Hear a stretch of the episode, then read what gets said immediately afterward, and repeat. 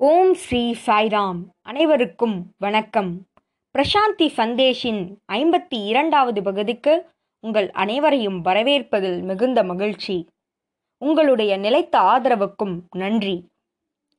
பிரசாந்தி சந்தேஷ் என்ற தொடரில் நாம் பார்த்து வருகிற விஷயங்கள் என்னன்னு பார்த்தீங்கன்னா பகவான் ஸ்ரீ சத்ய சாய்பாபா இறைவன் மனித வடிவில் அவதாரமாக இறங்கி வந்து மனிதர்களை இறைநிலைக்கு உயர்த்த உபதேசம் மூலமாக சாய் இலக்கியங்கள் மூலமாக பகவான் ஒவ்வொரு ஜீவாத்மாவையும் பரமாத்மாவாக உயர்த்துவதற்கு நமக்கு பல இலக்கியங்களை பல சொற்பொழிவுகளை கொடுத்திருக்கிறார். அப்படி பகவான் கொடுத்த பல செய்திகளை பல கோணங்களில் நாம் இந்த பிரசாந்தி சந்தேஷின் மூலம் பார்த்து வருகிறோம். கடந்த இரண்டு வாரங்களாக அதாவது ஐம்பதாவது வாரம் மற்றும் ஐம்பத்தி ஓராவது வாரம் அன்று நாம் பார்த்த தலைப்புகள் என்னவென்றால் ஒய் டு நோ ஏன் தெரிந்து கொள்ள வேண்டும் ஒய் நாட் நோன் ஏன் தெரிந்து கொள்ள முடியவில்லை என்ற தலைப்புகளை நாம் விரிவாக பார்த்தோம். ஏன் நாம் ஆத்ம தத்துவத்தை பற்றி தெரிந்து கொள்ள வேண்டும். நம் சுயத்தை பற்றி ஏன் அறிந்து கொள்ள வேண்டும்? ஏனென்றால் நாம் சத்ஃபித் ஆனந்தத்தால் நிரம்பியவர்கள். ஆனந்தத்தின் திருவுருவம் இந்த பிரம்மத்தின் ஒரு பிழம்புதான் நாம். அப்படி என்றபோது அதை தெரிந்து கொள்வது அவசியம் என பல விஷயங்களை ஐம்பதாவது பகுதியில் பார்த்தோம். ஐம்பத்தி ஓராவது பகுதியில் ஏன் அப்படிப்பட்ட இறைவனை எங்கும் நிறைந்திருக்கும் பரம் பிரம்மனை ஏன் உணர்ந்து கொள்ள முடியவில்லை என்ற பல விஷயங்களை அதற்கு தடைகளாக உள்ள விஷயங்களை பார்த்தோம். கோபம் பொறாமை அகங்காரம் என பல விஷயங்கள் இதற்கு தடையாக இருப்பதனை பார்த்தோம். அறியாமை இருப்பதால் அறியாமையில் இருப்பதாலும் இதயம் தூய்மையற்று இருப்பதாலும் இறைவனை உணர்ந்து கொள்ள இயலவில்லை என்ற பல விஷயங்களை ஐம்பத்தி ஓராவது பகுதியில் பார்த்தோம். இன்று ஐம்பத்தி இரண்டாவது பகுதியான இன்று நாம் பார்க்க இருக்கும் தலைப்பு என்னவென்றால் வேர் டு ஃபைண்ட் அப்படிப்பட்ட இறைவனை எங்கே நாம் காண இயலும்? இந்த பகுதிகள் அனைத்தும் ஒன்றுக்கு ஒன்று பின்னி பிணைந்தவை. ஐம்பதாவது பகுதியிலிருந்து ஐம்பத்தி மூன்றாவது பகுதி வரை ஒரு தொடர்ச்சியாக நாம் செய்து கொண்டு வருகிறோம். ஆத்ம தத்துவத்தை பற்றி the very atma and consciousness so we have established about this atma tattva in the past two weeks இதை பற்றி கடந்த இரண்டு வாரங்களாக நாம் பார்த்து வருகிறோம். சரி இன்றைக்கான விஷயங்கள் பகவான் கொடுத்த செய்திகள் என்னவென்று இனி பார்க்கலாம். ஆத்மா பரமாத்மா அனைத்து இடத்திலும் சர்வ வியாபி என கூறுகிறோம். சர்வ இடத்திலும் வியாபித்து உள்ளார் என சொல்கிறோம். அவர் நம்முடைய பெற்றோரை விட மற்ற உறவுகளை விட மிகவும் நெருக்கமானவர். இது போன்ற கருத்துக்களை நாம் பார்த்தோம். அப்படி நெருக்கமானவரை அப்படி நெருக்கமானவரை எங்கே காண முடியும்?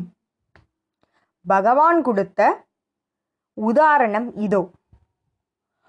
ஒவ்வொருவரின் வீட்டிலும் நம்முடைய ஒவ்வொருவருடைய வீட்டிலும் ஒரு ஒரு அலமாரி இருக்கும் இல்லையா? பீரோ. அந்த பீரோ எதால ஆனது? இரும்பால் ஆனது. அந்த இரும்பு ஒரு சீப்பான ஒரு மெட்டல் அவ்வளோதான் அந்த இரும்பினை திறந்தால் அந்த பீரோவை திறந்தால் அது அதுக்குள் வைக்கப்பட்ட விஷயங்கள் என்ன? விலை மதிப்புமிக்க வெள்ளி தங்கம் வைரம் இவற்றை நாம் உள்ளே வைத்திருக்கிறோம். ஆனால் வெளியே உள்ள அந்த அலமாரி எதால் செய்யப்பட்டது? மிகவும் சொற்பமான உயர்ந்த உயரிய மதிப்பு இல்லாத விலை மலிவான இரும்பாலானது. எளிதில் துருப்பிடிக்கக்கூடிய இரும்பாலானது. பகவான் சொல்கிறார் சுவாமி இந்த உதாரணத்தை கொண்டு நமக்கு சொல்லக்கூடிய செய்தி என்னன்னு பார்த்தீங்கன்னா நம்முடைய உடல் இந்த இரும்பு பெட்டகத்தை போல இரும்பாலான அலமாரியைப் போல அதனுள் இருக்கும் ஆத்மா விலை மதிப்புமிக்க விலை மதிக்க முடியாதது என சுவாமி சொல்கிறார். எப்படி ஒரு இரும்பு பெட்டகம் மதிப்பற்றதோ அதனுள் இருக்கும் வைரத்திற்கும் தங்கத்திற்கும் மதிப்பு அதிகமோ அதுபோல நம் உடல் அழியக்கூடிய இந்த துருப்பிடிக்கக்கூடிய துருப்பிடிக்கக்கூடிய இரும்பினைப் போல உன்னுடைய உடல் என்று சுவாமி சொல்கிறார். அப்படி அழியக்கூடிய அந்த உடலில் உடலுக்குள் இருப்பது விலை மதிக்க முடியாத ஆத்மா. அப்படியென்றால் கடவுளை ஆத்மாவினை எங்கே காண இயலும்? நமக்குள் இருக்கிறார். முதலில் பகவான் கொடுத்த உதாரணம் இது. சுவாமி மேலும் சொல்கிறார் மனிதன் பல உயரிய மலை உச்சியை தொட வல்லவன் மேலும் ஆழமான கடலுக்குச் செல்வான். பலவற்றை விஞ்ஞானம் மூலம் கண்டறிவான். அவனால் செய்ய முடியாதது காண முடியாதது என எதுவுமே கிடையாது. இந்த சிறிய கண்கள் கொண்டு அவனால் பார்க்க முடியாதது எதுவுமே இல்லைன்னு சுவாமி சொல்லிட்டார். ஆனா ஆனால் அவன் பார்க்க முடியாத ஒன்று அவனுள் இருக்கும் விலை மதிக்க முடியாத ஆத்மா. அன்பா அந்த ஆத்ம தத்துவத்தை உணர்வதே இந்த வாழ்க்கையின் குறிக்கோள். பகவான் கூறிய இன்னொரு முக்கியமான வாக்கியம் செய்தி என்னவென்றால் பகவான் சொல்கிறார் இந்த உலகத்தில் ஆன்மீக செல்வம் பல உள்ளது. வேதங்கள் உபனிஷதங்கள் இதிகாசங்கள் பிரம்மசூத்திரங்கள் இரண்டு ஜென்மங்கள் பத்தாது என பகவான் சொல்கிறார். இவை அனைத்தையும் புரிந்து கொள்ள ஜென்மங்கள் பத்தாது மேலும் இவை எழுதப்பட்டது சமஸ்கிருதத்தில். சமஸ்கிருதம் தெரிந்தவர்கள் மட்டுமே அதை காண இயலும். அறிஞர்கள் பலர் சமஸ்கிருதத்தின் மூலம் சொல்லப்பட்ட செய்திகளை பலவாறாக விவரித்து கூறினாலும் அது பொதுவான மக்களுக்கு போய் சேராது. இப்படி உள்ள இந்த நிலையில் பகவான் சொல்கிறார் இந்த புனித நூல்களின் தத்துவத்தை நான் உங்களுக்கு இப்பொழுது சொல்கிறேன் என சுவாமி சொல்கிறார். ஒரே வாக்கியத்தில் சொல்கிறேன் என்கிறார். பகவான் சொல்கிறார் இந்த இந்த அனைத்து புனித நூல்களிலும் உள்ள சாரம் என்னவென்றால் அனைத்து உயிரினங்களிலும்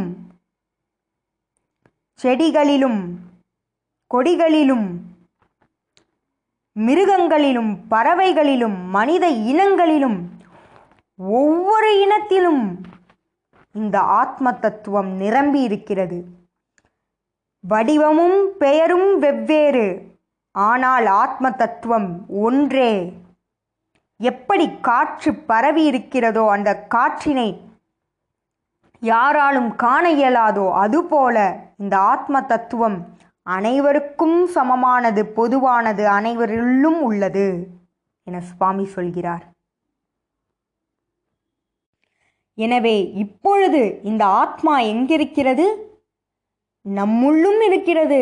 ஒவ்வொரு உயிரினங்களிலும் உள்ளது இந்த ஆத்ம தத்துவம் பகவான் சொல்கிறார் அனைத்து இதிகாசங்களில் சொல்லப்பட்ட சாரம் இதுதான் என சுவாமி சொல்லிட்டார்.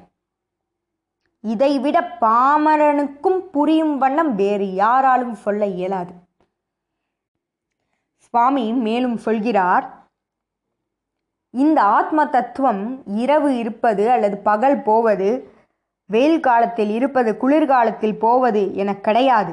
It is not occasional it is not seasonal it is not occasional it is all pervading all time இது எந்நேரமும் எல்லா காலங்களிலும் எல்லா இடத்திலும் வியாபித்து இருக்கக்கூடியது. அது எப்படி? பகவான் ஒரு உதாரணம் சொல்கிறார். ஒரு பாத்திரத்தில் பால் இருக்கிறது. அந்த பாலில் வெண்ணெய் எங்கிருக்கிறது என கேட்டால் அதற்கான பதில் என்ன? வெண்ணெய் இந்த பாலின் ஒவ்வொரு துளியிலும் இருக்கிறது. ஆனால் வெண்ணெய் எங்கே? அதற்கான சில செயல்முறைகளை செய்தால் மட்டுமே வெண்ணெயானது பெறப்படும். ஆனால் பாலின் ஒவ்வொரு துளியிலும் வெண்ணெய் இருக்கிறது. அதுபோல இறைவன் எல்லா இடங்களிலும் வியாபித்திருக்கிறான் என பகவான் சொல்கிறார். அடுத்ததாக பகவான் ஒரு ஆரஞ்சு பழத்தை கொண்டு நமக்கு ஒரு உதாரணம் தருகிறார். அதாவது ஒரு ஆரஞ்சு பழம் இருக்கிறது. அந்த ஆரஞ்சு பழத்தோடைய தோல் எப்படி இருக்கும்? கசப்பாக இருக்கும். அதனுள் இருக்கும் சாறு இனிமையாக இருக்கும். இந்த தோலினை நீக்கினால் மட்டுமே அந்த சாரினை நம்மால் அனுபவிக்க இயலும். இந்த உடல் பற்றினை குறைத்தால் மட்டுமே இந்த கசப்பான தோல் என்பது நம்முடைய உடல். இதனை இதிலிருந்து விலக்கி பார்த்தால் மட்டுமே அந்த ஆத்ம தத்துவத்தினை அந்த இனிமையான சாரினை நம்மால் அனுபவிக்க இயலும் என பகவான் சொல்கிறார். ஒருவரிடம் நீ என்ன அணிந்திருக்கிறாய் கழுத்தில்? அப்படின்னு கேட்குறோன்னா அதற்கு அவர்களுடைய பதில் என்ன? நான் தங்கத்தில் செயின் அணிந்திருக்கிறேன் சொல்லலாம். இல்லையா? ஏதோ ஒரு ஆபரணம் அணிஞ்சிருக்காங்க. சரி தங்கம் எங்கே? செயின் இங்கே இருக்கிறது தங்கம் எங்கே? அப்படின்னு ஒரு கேள்வி கேட்டோம்னா நம்மளை முட்டாள் மாதிரி பார்ப்பாங்க இல்லையா? ஏன்? தங்கத்தால் ஆனதே அந்த அந்த ஆபரணம். அது ஒரு உருவமும் வடிவமும் பெற்றிருக்கிறது. ஆனால் தங்கம் ஒவ்வொரு அந்த அந்த ஆபரணத்தின் ஒவ்வொரு ஒவ்வொரு இ- துளியிலும் தங்கம் இருக்கிறது. ஒவ்வொரு இடத்திலும் இருக்கிறது. அது தங்கத்தால் ஆனது. அந்த உண்மையை புரிந்து கொள்ள வேண்டும். பிறகு ஒரு பானை செய்கிறவன் அந்த பானை செய்கிறவனிடம் கேட்டால் அதாவது இது களிமண்ணால் ஆனது. ஆனால் களிமண் எங்கே? என்ற ஒரு கேள்வியை அவனிடம் முன்வைத்தால் அவனுடைய பதில் என்னவாக இருக்கும்? ஐயா களிமண்ணால் ஆனதே இது. இது ஒரு வடிவம் பெற்றிருக்கிறது. ஆனால் களிமண் ஒன்றுதான். அதுபோல எப்படி இந்த பானை ஒரு வடிவம் வடிவமும் ஒரு பெயரும் பெற்றதோ அதுபோல மனிதனானவன் வடிவமும் பெயரும் பெற்றிருக்கிறான். ஆனால் அனைவரும் ஒன்றே. இதுதான் பகவான் சொல்லக்கூடிய ஆத்ம தத்துவம். ஒரு பூக்காரரிடம் அந்த பூ கட்டுறதுக்கான நூலை கொடுக்குறோம். பிறகு அவர் ஒரு மாலையை தயாரிக்கிறாரு. அதை கட்டி முடிச்சிடுறாரு. பிறகு அந்த நூல் எங்க? அப்படின்னு அவர்கிட்ட கேட்குறப்ப அவருடைய பதில் என்னவாக இருக்கும்? ஐயா நூல் வந்து நூலால் பிணைக்கப்பட்டதே இந்த மாலை என்ற பதிலை அவர் கொடுப்பார் நிச்சயம். அப்படி என்றால் ஏன் அந்த நூல் தென்படவில்லை?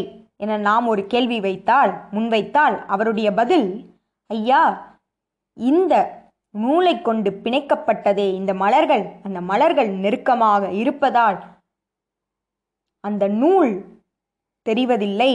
ஆனால் இந்த நூலால் ஒன்றாக சேர்க்கப்பட்டதே இந்த பூ என அந்த பூக்காரர் சொல்லுவார் என பகவான் மிக அழகான உதாரணத்தை சொல்கிறார். அப்படிப்பட்ட அந்த கயிறுதான் அந்த நூல்தான் பிரம்மன் எனவும் அதில் கோர்க்கப்பட்ட மலர்கள்தான் மனித இனங்களும் செடிகளும் மிருகங்களும் அனைத்தும் இவை அனைத்தும் ஒன்றால் பிணைக்கப்பட்டவை ஆத்ம தத்துவத்தால் பிணைக்கப்பட்டவை. இவை அனைத்திலும் ஆத்ம தத்துவம் உள்ளது என சுவாமி மிக அழகான உதாரணம் மூலம் நமக்கு புரிய வைக்கிறார். இந்த ஆத்ம தத்துவம் தென்படவில்லை. அது நூலால் பிணைக்கப்பட்டது. நமக்கு அந்த நூல் தெரியவில்லை. ஆனால் பிணைக்கப்பட்டது எனவும். நூலினால்தான் அந்த நூலினால்தான் பிணைக்கப்பட்டது. இதை ஒருவர் உணர வேண்டும். அடுத்ததாக பகவான் சொன்ன உதாரணம் அதாவது காடுகளில் முக்கியமாக இந்த அமெரிக்கா அந்த பக்கம் இருக்கும் காடுகளில் பரவலாக ஏக்கர் ஏக்கராக அந்த காடு இருக்கும். சில நேரம் காட்டுத்தீ பரவும். அதன் காரணம் என்ன? கிளைகள் மரங்கள் மிகவும் நெருக்கமாக இருக்கும் பொழுது கிளைகள் ஒன்றோடு ஒன்று உரசி அங்கு நெருப்பு வெளிவருகிறது. அந்த நெருப்பு கண்களுக்கு தென்படுவதில்லை. நாம் சாதாரணமாக பார்க்கும்போது அது எப்படி இருக்கும்? அது ஒரு கிளை அவ்வளவுதான். ஆனால் அதனுள் நெருப்பிருக்கிறது ஏன் அது தென்படவில்லை? ஆனால் அது அதனுள் தான் இருக்கிறது. அதுபோலவே ஆத்ம தத்துவமும் நம் கண்களுக்கு தென்படாமல் இருக்கலாம். காற்று தென்படாமல் இருக்கலாம். ஆனால் அது நம்முள் தான் இருக்கிறது. அனைவருள்ளும் இருக்கிறது என்பதனை உணர வேண்டும் என பகவான் சொல்கிறார். கல் வெறும் கல்லினை பார்த்தால் அது கல்லாக தெரியும். இரண்டு கற்களை எடுத்து உரசினால் அங்கு நெருப்பு வரும். எங்கிருந்து நெருப்பு வந்தது? கல்லினுள் நெருப்பு இருக்கிறது. அதுபோல நம் உடலிலும் நெருப்பிடுக்கிறது. நம்முடைய உடல் உடல் டெம்பரேச்சரின் அளவு என்ன? Ninety eight point four fahrenheit என்று சொல்வார்கள் அல்லவா? அதுபோல உள்ளிருக்கும் நெருப்பினை அல்லது எப்படி நம்மால் அந்த நெருப்பினை உணர இயலாதோ உரசும் பொழுதே அது உண உணர இயலும் பார்க்க இயலும். அதுபோல மறைந்து இருக்கிறது தென்படாமல் இருக்கிறதே தவிர அது நிச்சயம் இருக்கிறது என்பதனை உணர வேண்டும். இந்த ஆத்ம தத்துவம் இல்லாத இடம் என்று எதையுமே சொல்ல இயலாது. எந்த இடத்தையுமே சொல்ல இயலாது. பகவான் ஒரு அழகான தெலுங்கு பாடல் சொல்கிறார். அதாவது வானத்தில் நட்சத்திரங்கள் இரவில் தோன்றுமாம். அப்படி தோன்றும் நட்சத்திரங்கள் காலையில் மறைந்து விடுகிறது. இதை ஏற்றுக்கொள்ள இயலுமா? நட்சத்திரம் அங்கேதான் இருக்கிறது. இல்லையா? நம்முடைய பூமியானது சுழலும் பொழுது வெளிச்சம் வரும்பொழுது நம்மால் அதனை காண இயலாது. ஆனால் அது அங்குதான் இருக்கிறது. அதுபோல ஆத்ம தத்துவம் இந்த பறந்து விரிந்த அண்டம் முழுவதும் அண்டம் முழுவதும் நிறைந்திருக்கிறது. எங்கு எந்த அணுவிலும் நிறைந்திருக்கிறது எந்த பொருளிலும் நிறைந்திருக்கிறது. மிருகத்தில் நிறைந்திருக்கிறது செடிகளில் நிறைந்திருக்கிறது. ஒவ்வொரு விஷயத்திலும் ஒவ்வொரு பொருளிலும் உயிரற்ற உயிருள்ள அத்தனை பொருளிலும் இந்த ஆத்ம தத்துவம் நிறைந்து இருக்கிறது என பகவான் சொல்கிறார். அது நிராகாரமாக உள்ளது வடிவமற்றதாக இருக்கிறது.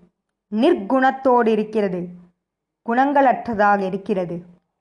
சர்வ இடத்திலும் வியாபித்திருக்கிறது காற்றினைப் போல. அப்படிப்பட்ட சர்வ இடத்திலும் வியாபித்து நிராகாரமாக நிர்குணமாக இருக்கும் ஆத்ம தத்துவமே நம்முடைய உண்மையான ரூபம் உண்மையான நிலை என்பதனை உணர வேண்டும். அந்த ஆத்ம தத்துவம் எங்கே இருக்கிறது? எல்லா இடங்களிலும் இருக்கிறது. அதுவே நம் தலைப்பு. அதுவே நம்முடைய சத்சங்கத்தின் தலைப்பு. நன்றி. ஜெய் சாய்ராம்.